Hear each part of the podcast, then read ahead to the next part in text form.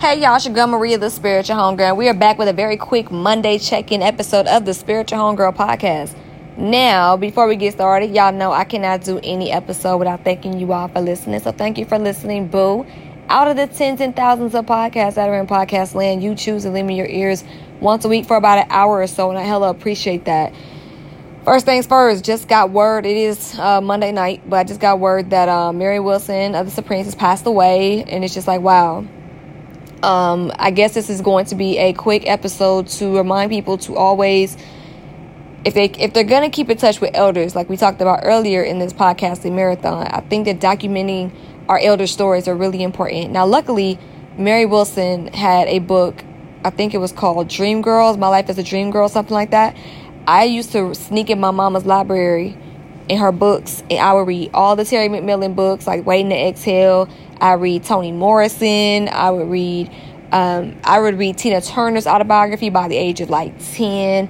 I read Mary Wilson's book at around the same age. I would just sneak and kind of read into her little stash. Eric Jerome Dickey, Sister Soldier, the whole nine. Zane. I read all my mama's books.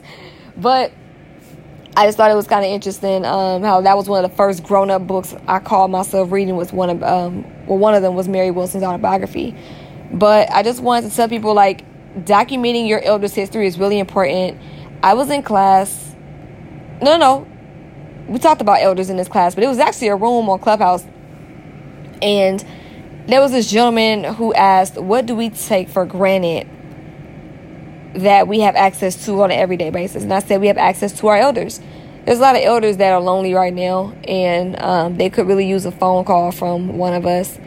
And time is obviously not guaranteed to everybody, which is it's not morbid or negative. It's just a realistic approach to the journey. You know, we just, you know, it's time forever in the physical flesh just simply is not possible, as we can see. So documenting our history from our elders is really important. If you have grandparents, go ahead and take the phone calls with their permission. You know, say, hey, can I document this if you're virtual? Or get on the Zoom call and just have it, get consent, obviously, when you're recording. But, you know, go on these Zoom calls and really, like, ask questions about their lives and things like that. Sometimes elders act like they don't want to talk, but in my experience, once they get talking, you can't stop them.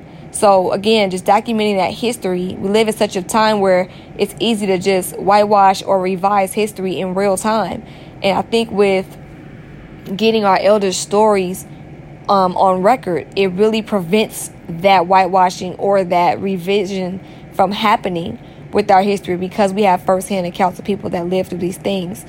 So I just wanted to remind people, man, if you're going to check in with your elders, see if they're comfortable with sharing their stories, and really get that on paper, on record, and in writing or on video, what have you, whatever is going to work.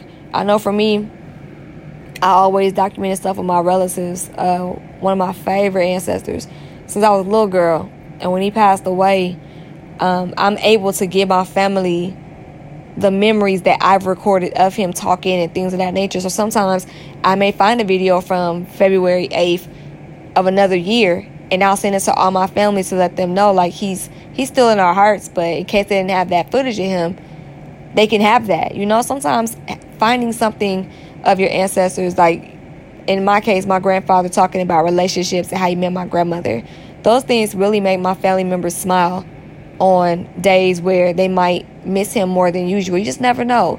So having those things on record, again, solidifies the family history, but it also can bring a joyful memory to people that are still in some sort of mourning.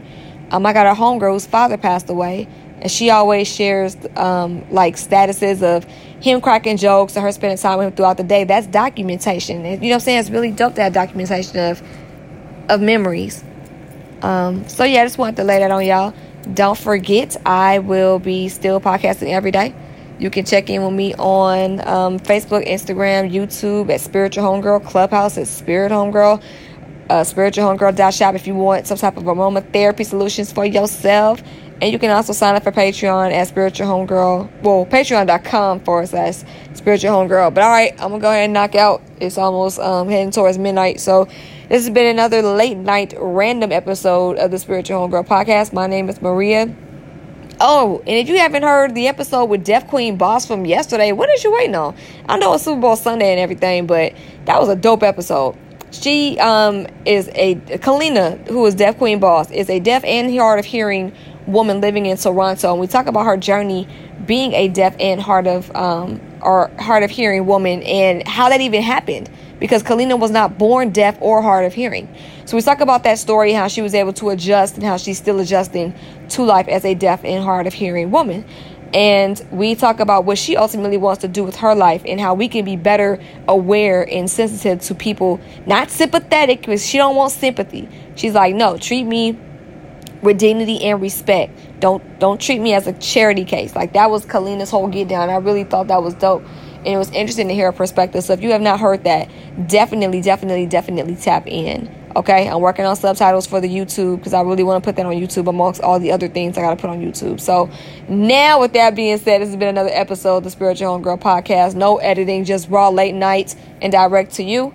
And again, my name is Maria. And remember, trust the journey and trust yourself, and document your ancestral history. Love y'all. Peace.